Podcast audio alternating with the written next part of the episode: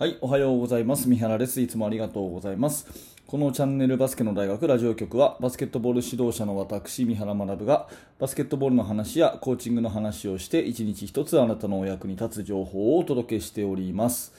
はい、えー、本日は7月の26日月曜日ですね。また新しい1週間になります。皆様頑張っていきましょう。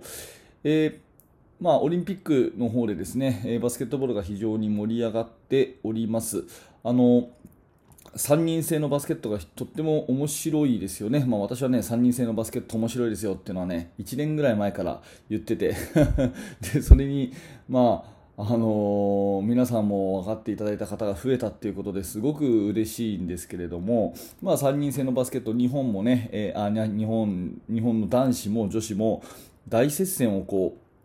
あの制してですね非常に、えー、波に乗っているというところで、えー、3人制の話題、あのー、が広まる中ですね改めて、えー、5人制の魅力っていうところでお話をしたいんですね、まあ、これ結論から言うとですね前後半があるというところですね。前後半がある。で、えー、後半の方が大事で、えー、しつこくやチームが勝つっていうそういうところがやっぱり5人制の魅力かなっていうふうに思います。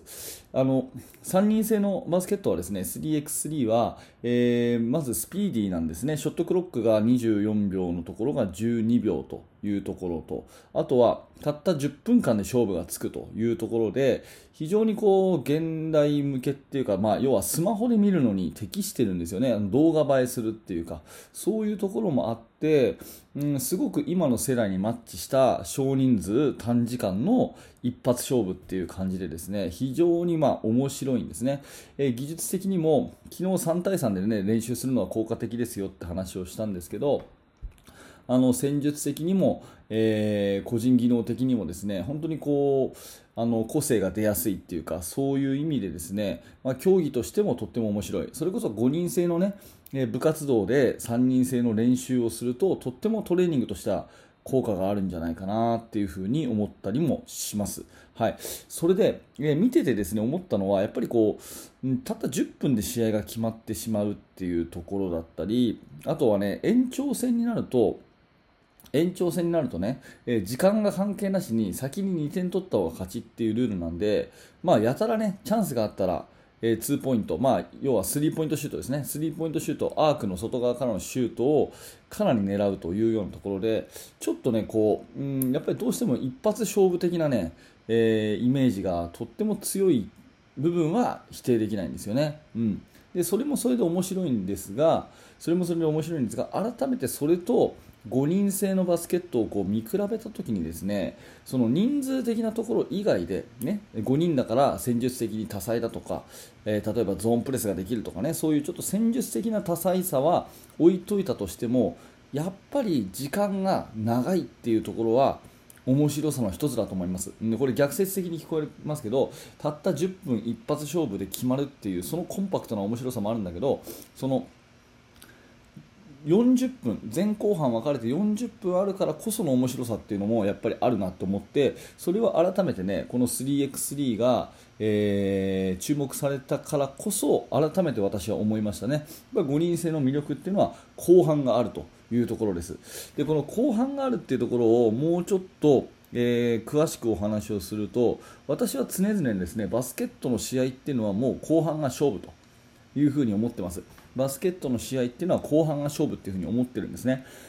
あのいくら前半負けてても、まあ、ある意味構わないとすら思ってるんですよ、うん、いくら前半負けてても構わないとすら思ってるんですね。あの実際は第1クォーター勝ったチームがそのまま試合勝つっていうことが多いんですよ。データ上はあの数字上はね第1クォーター勝ったチームがそのまま試合に勝つっていうことがデータ上は8割ぐらい多いんだけれどもただね、えー、接戦になったりここ一番の試合っていうのはやっぱり出だし負けて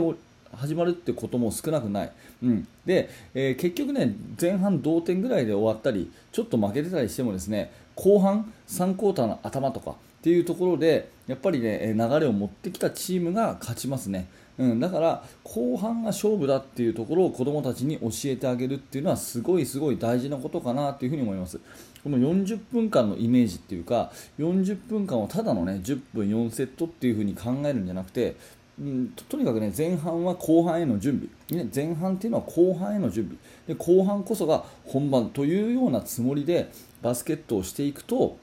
うん、子供たちもそう余裕が出てくるっていうか見通しが立つっていうかねそういうところはあるんじゃないかなっていうふに思うんですね。で絶対にね前半が良くても後半が悪くてえー、負けちゃうとか、ね、その逆とかっていうのはあってもう私はもう長年の経験上絶対バスケットっていうのは後半が大事というふに思ってるんで、うんまあ、要はね、えー、対応力があるチームの方が勝つんですよね。最初はこういうバスケットを相手がしてきたとで結構やられたけれどもこことこことこれをこうすればいいよねっていうようなのがねチームの中でできてくるとやっぱりそれはねあの試合で力を発揮するんですよ逆にねえー、最初は調子が良かったけど、ね、だんだんひっくり返されちゃってでその原因が自分たちではよくわからないというようなことになっちゃうとこれはチームとしてやっぱりねうんあんまりいいチームじゃないと思うんですね。だから後半が大事なんだよと。で修正していく対応していくことっていうのがすごい大事なんだよっていうようなところは子どもたちに教えたいところだし、